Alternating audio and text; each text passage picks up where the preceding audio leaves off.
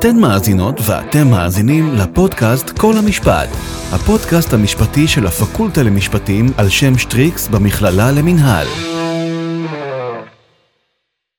שלום לכל המאזינים, אני שחר בן פרז. ואני רינת אברהם. ובפודקאסט של היום אנחנו נדבר על בג"ץ עמנואל משנת 2009. הרקע לעתירה היה שבית הספר בית יעקב בעמנואל חילק את התלמידות החרדיות לשתי מגמות, כללית וחסידית. אולם בפועל בית הספר חולק לשני אגפים שפעלו כשני בתי ספר נפרדים. באגף אחד שובצו רק תלמידות ממוצא מזרחי למגמה הכללית, ואילו באגף השני שובצו רק תלמידות ממוצא אשכנזי למגמה החסידית. טענת העותרים בבג"ץ הייתה כי לא מדובר בהפרדה הנחוצה לקיום החינוך החרדי, אלא באפליה על רקע עדתי בין תלמידות ממוצא אשכנזי לבין תלמידות ממוצא מזרחי. בית המשפט קיבל את טענת העותרים, ועל כן הורה להסיר כל סממן של אפליה בבית הספר.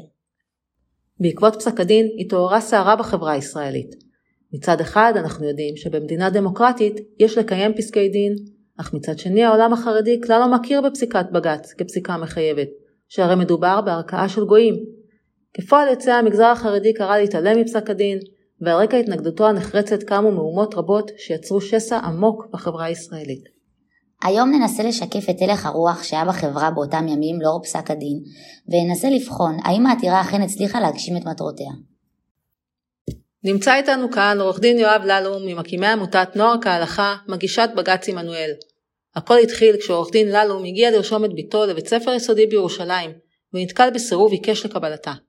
טענת בית הספר הייתה שאשתו לא עמדה בתנאי הלכת הצניעות הנדרשים. עורך דין ללום פנה לכלל הגורמים ברשויות בדרישה להסבר למהות הסירוב, ולאחר המתנה של מספר חודשים, בהם אף אחד מהגורמים, ובכלל זה משרד החינוך, לא טרח לענות למכתביו, הגיש עתירה לבית המשפט המחוזי.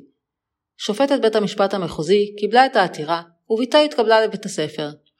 כאן, בנקודה זו ממש, חלה נקודת המפנה.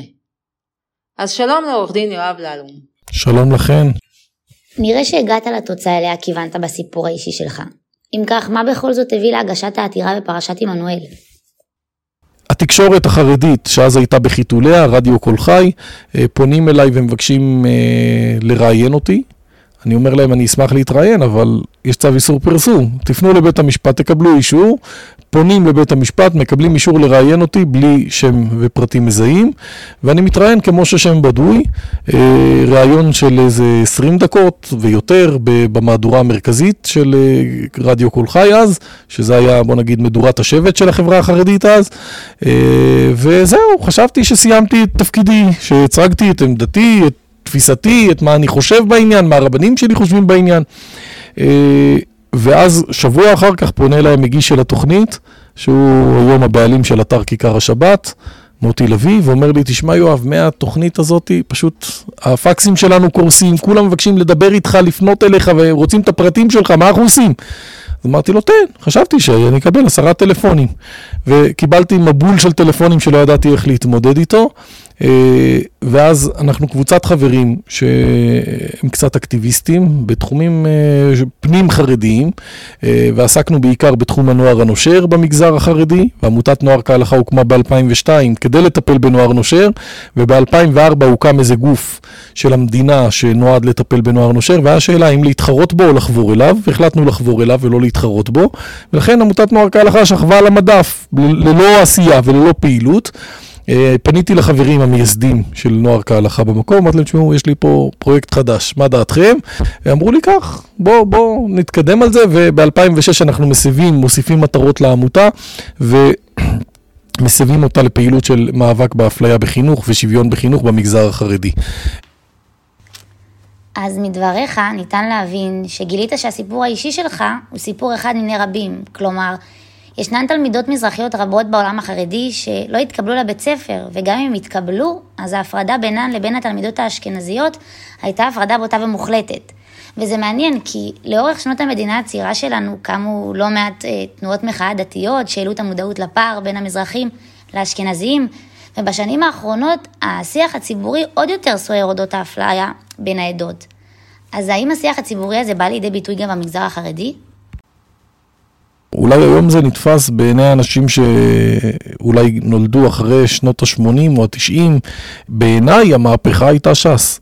עצם ההקמה של מפלגה ספרדית אה, למול הדורסנות האשכנזית החרדית שהייתה כלפי החרדים המזרחיים בתוך המגזר, וההקמה של ש"ס, והגאווה הספרדית, והרב עובדיה יוסף, ואריה דרעי, אליהם הסתכלתי.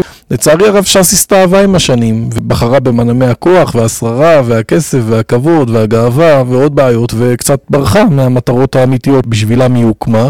כואב לי על זה, ואני מבקר את זה, ואנשים חושבים שאני מבקר את זה מתוך שנאה לש"ס, אבל לא. אני אוהב את ש"ס, וכואב לי שש"ס נמצאת במקום הלא טוב שהיא נמצאת מבחינתי. אם נחזור לפסק הדין ולעניין ההפרדה בו אנו עוסקים, מהנתונים בשטח התברר שבית הספר בית יעקב בעמנואל חולק לשתי מגמות שפוצלו לשני בתי ספר נפרדים באמצעות מחיצת גבס. אבל זה לא נגמר בזה, כי ההפרדה הייתה קיצונית הרבה יותר, וכללה שתי כניסות נפרדות, הנהלה נפרדת, חדר מורים נפרד, וחצר שחולקה בגדר ועיריית בת דיוטה. התלמידות האשכנזיות הופרדו לחלוטין מהתלמידות המזרחיות, גם בהפסקות, כדי למנוע מצב שהן ייפגשו, ואפילו הייתה להן תלבושת אחידה שונה, שתבחין ביניהן באופן ברור הניכר לעין. למעשה, מעבר להפרדה הפיזית לשני בתי ספר שונים, נוצרה הפרדה מוחלטת עם סממנים חיצוניים בין התלמידות, ועל הרקע הזה בדיוק הוגשה העתירה. ולכן, בדיוק בנקודה הזו בפסק הדין, בית המשפט נדרש לשאלה החשובה, האם מדובר בהפרדה על רקע ההבדלים באורח החיים החרדי, או בהפרדה על רקע הדתי? לצורך בחינת השאלה, משרד החינוך מינה את עורך דין מוטי בס, שהיה בזמנו מנכ"ל משרד מבקר המדינה, כבודק חיצוני ונייטרלי, שיחווה דעתו בסוגיה. השאלה שלנו אליך, עורך דין ללום, בנקודה זו. כיצד בחן עורך דין בס את הדברים? האם הוא נפגש איתכם, נציגי נוער כהלכה, מגישי העתירה, או עם ההורים? מהן המסקנות אליהן הגיע? ועל סמך אילו נתונים ביסס אותן? זאת שאלה מצוינת, שאלה מורכבת מאוד, שכדי לענות עליה צריך הרבה זמן. אכן מוטי בס נפגש עם אנשי החינוך העצמאי, נפגש עם העסקנים ביישוב, ונפגש גם עם מורים בודדים. הוא סירב לפגוש אותנו, אותי, את אביעד הכהן ואת האנשים שהובילו את העתירה, וההשלכות של זה היו שחוות דעת שלו הייתה די חד צדדית. כשאתה שומע מערכת מסודרת למול הורים פרטניים שלא יודעים בדיוק להסביר את הזכויות שלהם ומה נרמס להם ומה נפגע להם, אז uh, אתה עלול לקחת צד עם הצד החזק, וזה לדעתי מה שמוטי בס נפל בו. וההוכחה של זה זה שבית המשפט פשוט בתי משפט, כמשפטנים אתם יודעים, ממנים מומחה או, או מסתכלים על חוות דעת של מומחה במבט אחר, במבט מכבד, וכאן מה שקורה זה שבית המשפט רומס בפסק הדין שלו את דוח בס ברמה שלא נתקלתי בה, אני אומר, בכל שנותיי כעורך דין, לא נתקלתי ברמיסה כזאת של חוות דעת מומחה על ידי בית משפט, והוא מומחה באמת נייטרלי. הדוח הזה אומר שמדובר לא באפליה, אלא באורח חיים חרדי והבדלים משמעותיים באורח החיים, והוא אומר אבל דבר חמור מאוד, שמשום מה דווקא את הקטע הזה של מוטי בס אנשים נוטים לדלג מעליו, מוטי בס חותך בדוח שלו בצורה מאוד חזקה את כל ההתנהלות. הוא אומר, כל המעשים שנעשים פה הם התנהלות של אוטונומיה בתוך מדינה דמוקרטית. מה זה הדבר הזה? לקחת בתי ספר, להקים מה שאתה רוצה בניגוד לחוק, לעשות מה שבא לך בתוך בית הספר, להקים שני בתי ספר בתוך בית ספר אחד. בקטע הפורמלי והמנהלי, מוטי בס דרס אותם.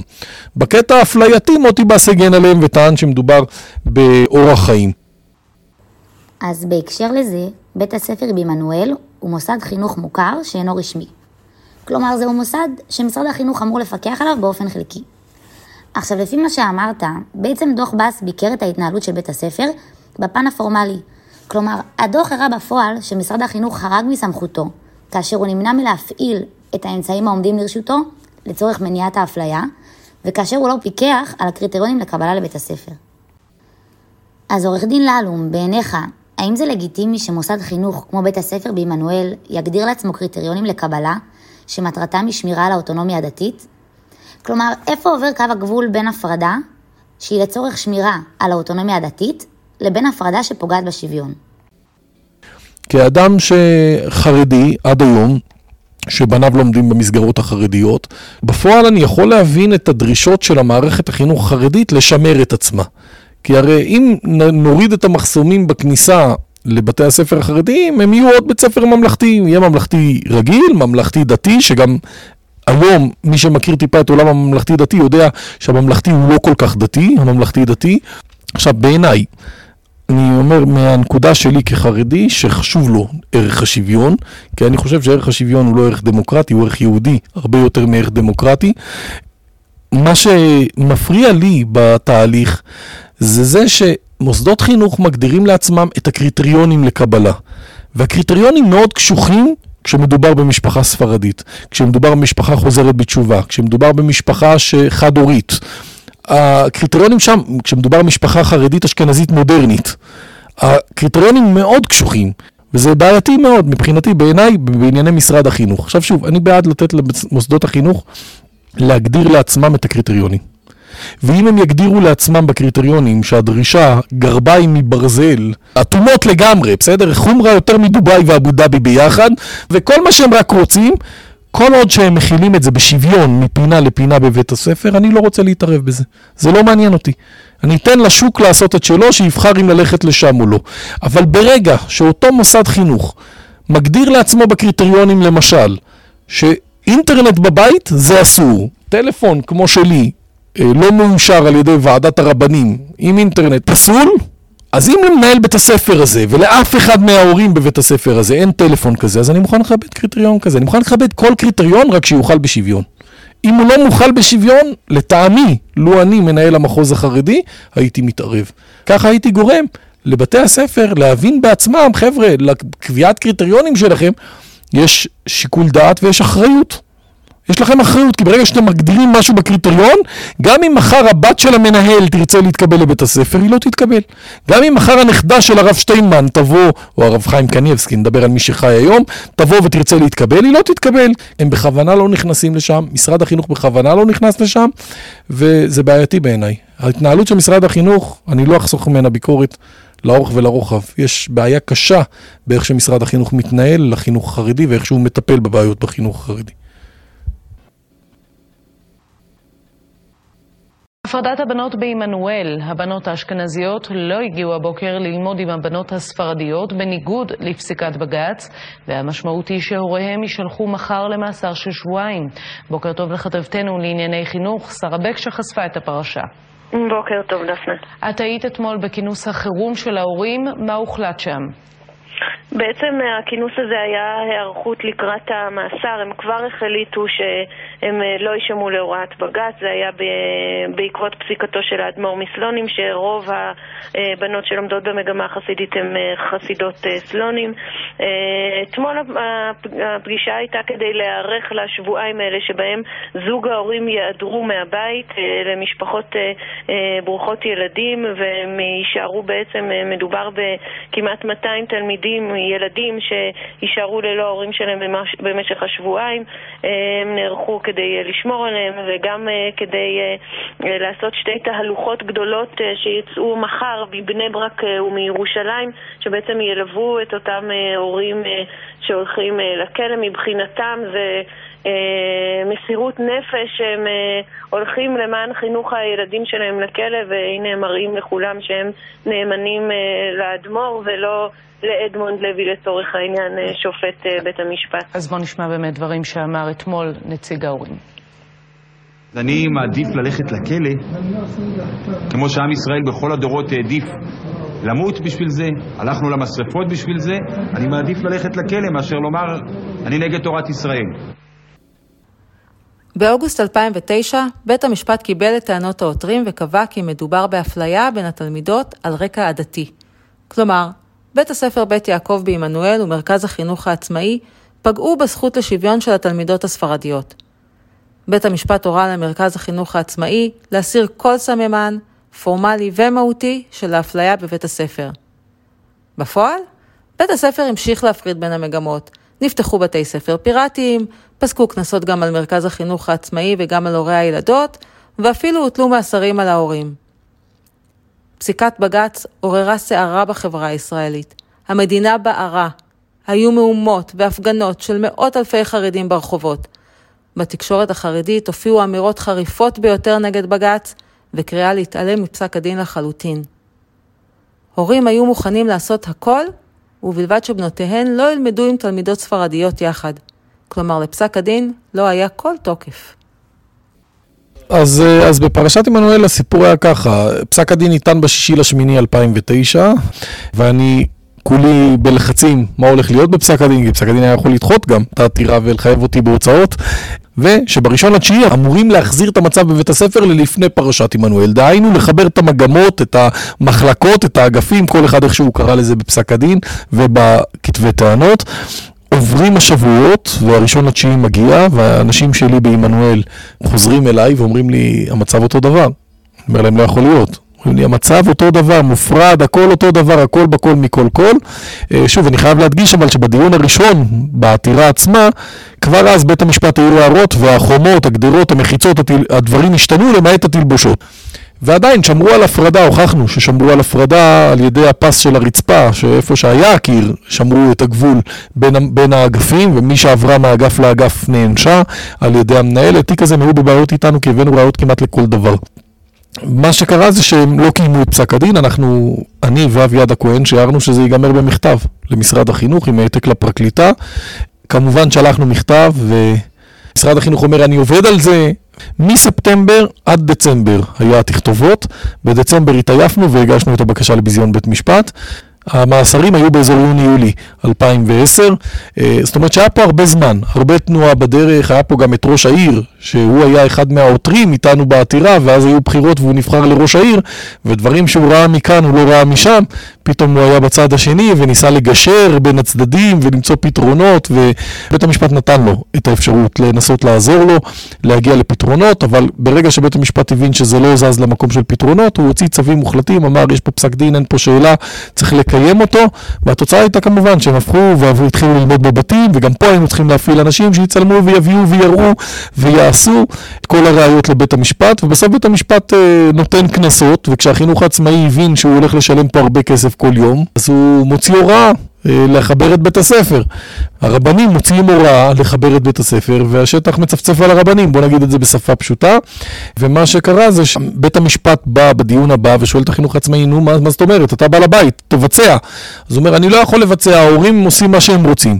אז בית המשפט אומר לו, תן לי את הפרטים של ההורים. חינוך העצמאי נתן את הפרטים של ההורים, ואז בדיון אחרי זה בית המשפט מזמן אותם לדיון ושולח אותם עם קנסות, ואחרי הקנסות, הקנסות הפכו למעצרים בעקבות אה, ההליך. עכשיו, כמובן הם היו שבוע במעצר, שהיה יותר נראה כמו בית הבראה מאשר מעצר. בפועל, גם בית המשפט שלח פה את האבות ואת האימהות יחד, ויצר פה בעיות של אה, מה עושים עם 12 ילדים באחת המשפחות שקטינים, שהאבו גדול ביניהם, בין 12 וקצת, מה עושים עם כל הילדים. אה, במשפחה הזאת, ובקשות של פקידות סעד באמצע הלילה למתן החלטות. אבל בית המשפט היה מאוד עקבי. השופט אדמונד לוי נתן חלק מההחלטות אפילו בכתב יד. למעשה, כל ההחלטות בתיק הזה ניתנו פה אחד. אין החלטה אחת שהיה בדעת מיעוט או משהו כזה. בסוף, אחרי שההורים נמצאים בכלא, בדיון שלאחר מכן מגיע אלי ישי יחד עם אה, יוסי דייט, שהוא סגן ראש העיר בירושלים, היה אז, והם מביאים איזו הצעה משם, בשם הרב עובדיה יוסף והאדמו"ר מסלונים, שכל בית הספר יחזור לשלושה ימי אחדות, נותרו שלושה ימים עד סוף שנה, ולאחר מכן נראה מה יהיה. כמובן שהם חזרו לאיזשהו הפנינג כזה של שלושה ימים כאילו ביחד, ושנה לאחר מכן משרד החינוך נתן רישיון לבית ספר המופרד. בסדר? אנחנו נחזור למשרד החינוך תמיד, משרד החינוך הוא הבעיה, הוא לא הפתרון בכל מה שקשור לדברים הללו. אז אה, שמה זה יסתיים. אז כפי שכבר אמרנו, אנחנו סטודנטיות בקליניקה לקידום שוויון, מרכז תמורה לשעבר, שהובילה את התביעה הנזיקית בהליך זה. וניצחה בו, וכל הכבוד על הניצחון, כן. תודה רבה. אז האם אתה חושב שבראייה לאחור, להליך הנזיקי יש כוח משמעותי יותר בבג"ץ? קודם כל, אני לא מאמין שאפשר לשנות דברים רק באמצעות משפט. אבל אני חושב שיש מקרים מסוימים, בעיקר בקבוצות אה, מיעוט סגורות, כמו המגזר החרדי וכמו המגזר הערבי וכמו עוד מגזרים, שלפעמים דווקא בית המשפט יכול לתת את הכוח לאדם הבודד, לקבוצה הקטנה, לקבוצה הנרמסת, ולהתחיל להניע את גלגלי השינוי. אני לא חושב שבית משפט פותר לבד, אבל מצד שני, אני חושב שבמקרה שלי יהיו מוסדות במגזר אצלנו שירצו לשלם כסף. ולא להגיע למצבים אחרים. קטע של הכסף הוא לא תמיד איום כזה משמעותי. עכשיו, שתביני, בואי ניקח את זה לפרשת עמנואל, כדי לראות את זה על פרשת עמנואל. החינוך העצמאי הוא גוף שהוא בפועל מתוקצב ב-100% ולמעשה כל סכום שנפסק על ידי בית המשפט נגד החינוך העצמאי, בסוף אני ואת משלמים אותו, משלמי המיסים משלמים אותו. ולכן בגופים מעין אלו אני חושב שההפחדה הנזיקית היא הפחדה משנית. אני יכול לומר גם בנוסף שהקושי להביא ראיות, הקושי להחזיק תביעה כזאת במגזר חרדי, שהעליהום על פנייה לערכאות היא קשה, היא קשה מאוד אפילו. כל עוד שאתה הולך לבג"ץ נגד גופי מדינה, אז אתה יכול להגיד, גופי המדינה לא מוכנים לבוא לדון בדין תורה. אבל כשאתה הולך ותובע מוסד חינוך בכסף, מבחינה דתית וחרדית פנימית, זה יותר מסוכן, יותר קשה. מציגים אותך כגולד דיגר, שמנסה לחלוב את המערכת. בעיניי, אלה הכשלים של ההתמודדות בפן האזרחי הנזיקי. קורה לי בעתירות מנהליות שאני מייצג עותרים שפתאום בורחים לי באמצע הדרך. אז גם בתביעה הזאת, התביעה התחילה עם קבוצה ענקית של הורים ונותרו הורה וחצי בסוף מתוך ההורים. אז זה מלמד את הקשיים שיש בתוך התהליך הזה. נכון, זה מאיים. והלוואי שבתי המשפט בישראל היו מבינים ובמקרה כזה, במקום לפסוק 70 אלף שקל לתלמידה, היו פוסקים 7 מיליון שקל לתלמידה, אז אולי היינו במקום אחר. אבל גם בתי המשפט בישראל צריכים לחזור בתשובה בקטע הזה. להבין את גודל השעה ואת גודל הבעיה ולהתמודד איתה, זה, זה המטרה, זה, זה חלק מסמכויותיהם, זה חלק מתפקידם. לא רואה איך הם מתחמקים מזה, אבל לצערי, גם בתי המשפט במובן מסוים שוקלים שיקולים שבעיניי בעייתיים בכל מה שקשור למאבק באפליה, כי הם יודעים שבסוף השאלה הזו הזאת תתהפך עליהם, על כמות המזרחים בבית המשפט העליון ועל כמות מינוי השופטים המזרחיים. אז uh, בית המשפט שוקל את שיקוליו גם בקטע הזה, זה שיקולי מדיניות פסולים בעיניי. אז במבט לאחור, כשאנחנו כבר יודעים את תוצאות פסק הדין ומבינים כמה הוא השפיע על החברה הישראלית בכלל ועל המגזר החרדי בפרט, האם אתה רואה בכך הפסד או כישלון? תלוי איך מסתכלים.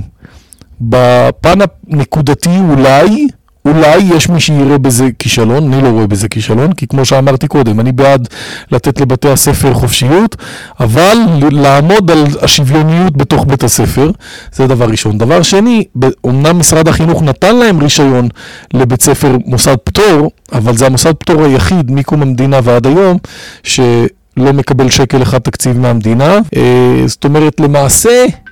ניצחנו. ואיך אני יודע שניצחנו?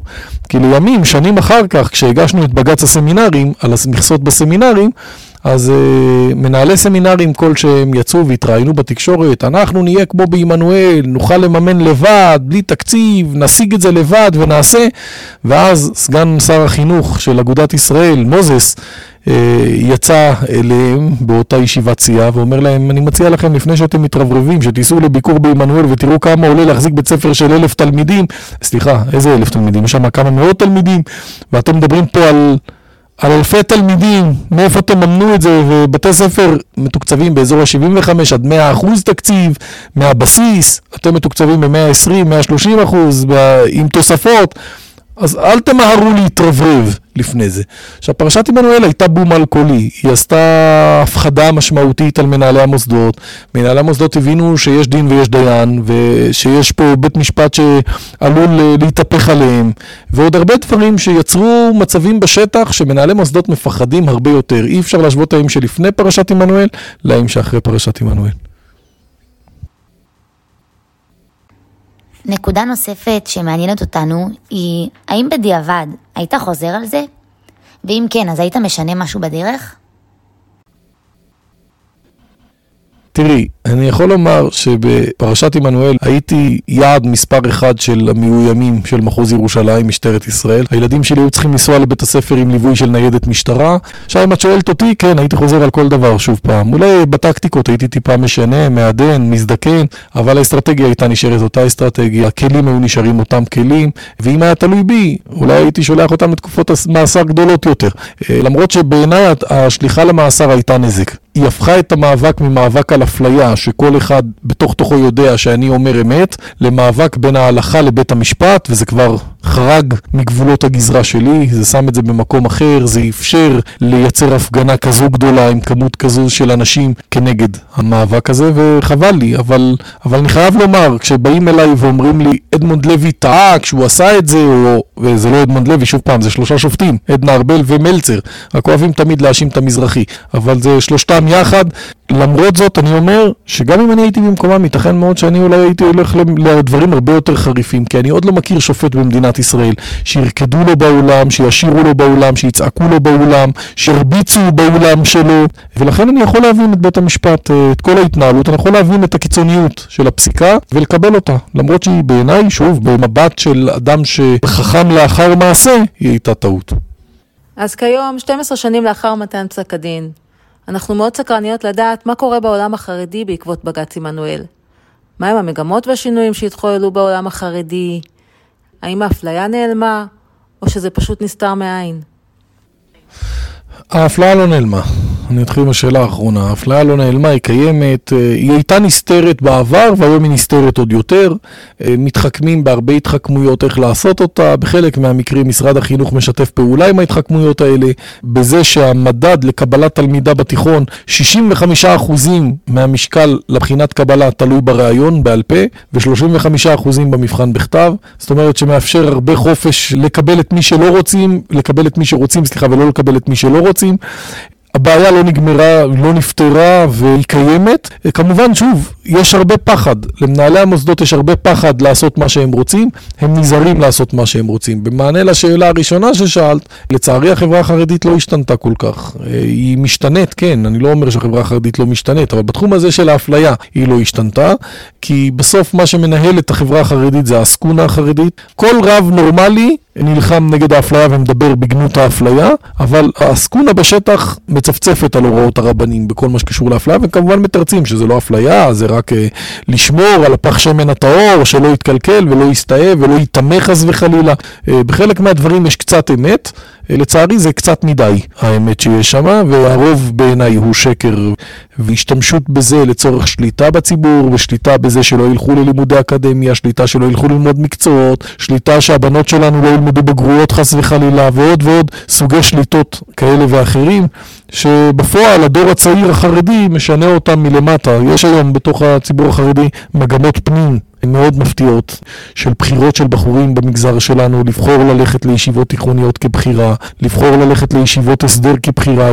ויש שינויים, השינויים האלה ייקחו עוד דור, עוד שתיים, עוד עשר, רק שלי קשה עם תהליכי אורך כאלה, אני אוהב קצת יותר ביד ומיד.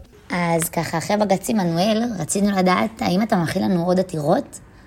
האם יש סוגיות נוספות שקשורות לפערים דתיים עדתיים שמעסיקות אותך? יש לנו כרגע תלוי ועומד, וזה מתחבר לשאלה הקודמת של הנזיקין. אני מספר לכם פה סקופ שעוד לא יצא לתקשורת. אחד המתנדבים שלנו בנוער כהלכה הוא עורך דין, והוא בא אליי ואומר לי, יואב, תקשיב, גובים דמי רישום בסמינרים. עכשיו שתבינו, כל בת במגזר החרדי נרשמת לפחות לשלושה סמינרים, לפחות. כל סמינר כזה שהיא נרשמת אליו, משלמים דמי רישום. זה נע בין 50 שקל ל-150 שקל, שם בסביבות בערך. זאת אומרת, כל משפחה כזו משלמת 450 שקל דמי רישום על עצם הזכות להיבחן לבית הספר. בא אליי אותו הורה ואומר לי, אותו מתנדב, אומר לי, תקשיב, מהבדיקות שאני עשיתי, יש חוזר מנכ"ל שאוסר לגבות את זה. ואכן, חוזר המנכ"ל מדבר בשפה מאוד פשוטה וברורה, שאסור לגבות דמי רישום. ישבנו למפות מה אנחנו רוצים לעשות עם זה והגשנו שתי תביעות ייצוגיות. תביעה ייצוגית אחת נגד אותם שלושה סמינרים שהיו בפרשה של 241.06 אותם שלושה הם הסמינרים הגדולים בירושלים, כל אחד מהם בין 1,600 ל-2,000 תלמידות. והגשנו תביעה ייצוגית נגדם, שכרגע תלויה ועומדת. הגשנו תביעה ייצוגית נוספת נגד עיריית בני ברק. בני ברק היא מוזרה בקטע הזה, כי בני ברק היא העיר החרדית היחידה שכל מוסדות החינוך בעיר בבעלותה. בירושלים יש מלא מוסדות חרדיים, המוסדות לא בבעלות העירייה, הם בעלות עמותות פרטניות. עכשיו, כל המוסדות בבני ברק הם בבעלות העירייה, וגם הם גבו דמי רישום, אז גם שם הגשנו תביעה ייצוגית. אני מספר לכם את הסקופ, הם הגישו הודעת חדילה, הם בימים הקרובים צריכים להגיש את הודעת החדילה, ומה שנשאר לנו להתווכח בתיק זה רק על כמה כסף נוער כהלכה תקבל כעותרת ייצוגית, כתובעת ייצוגית. והתובע הייצוגי, אחד ההורים שהשגנו, יקבל כתובע ייצוגי, ועורכי הדין כמובן יקבלו את השכר טרחה שלהם. אז הנה, אנחנו משתמשים גם בכלים האלה של לפגוע גם בכסף, גם להפחיד עם הכסף וגם לעשות את הכל. לא, לא, לא מפחדים לנסות, גם אם נכשלים לפעמים. כל הכבוד, איזה הישגים מרשימים. תודה. אז אנחנו ממש לקראת סיום הראיון, ויש לנו שאלה אחרונה. אה, במבט צופה פני עתיד, האם יש מסר שברצונך להעביר לדור ההמשך? איזה דור המשך? חרדי, חילוני. לציבור החרדי אני רוצה ל... להגיד שיעמדו על זכויותיהם, שישמרו על זכויותיהם, שיכירו את הציבור הכללי גם כן, כי יש לנו מה להכיר, ואני מאוד מפחד מהקיטוב שיש בתוך המדינה שלנו בין המגזרים, בין אם זה בין המגזר הערבי למגזר היהודי, בין אם זה בין המגזר החרדי למגזר הדתי, לבין המגזר החרדי, ביניהם לבין עצמם. זה מזמן כבר לא איזונים ובלמים בין המגזרים, לצערי, זה כבר הרבה יותר מסכינים ומקלות, אה, וזה מפחיד אותי. אם את שואלת אותי איפה אני נמצא, אני בפחד בנקודה הזו. אני תמיד הקפדתי שילדיי ייחשפו לכולם, אני לא מאמין בשיטה החרדית של אה, להסתגר ולהתחבא, אני בקטע הזה יותר חבדניק מחרדי, ואני מקווה שהחומות האלה ירדו ושנוכל כולנו, עם דור ההמשך שעליו אני בונה, מהדור שלנו כבר אני קצת מיואש, אבל מדור ההמשך אני בונה שיוכלו למצוא את השבילים ואת הדרכים, איך לחיות יחד, איך להכיר יותר, איך להעריך עם המחלוקות. אפשר לחלוק, אבל להישאר מעריכים, מכבדים, מקבלים, מקרבים, יותר מאשר רבים, מכפישים, מלכלכים, עוקצים, וכל הבעיות האחרות שאנחנו חווים ביומיום. אז לסיכום, הפודקאסט שלנו עסק בסוגיית השוויון במגזר החרדי. חשוב לנו להדגיש שמעבר לכך שערך השוויון הוא ערך דמוקרטי, הוא גם ערך יהודי.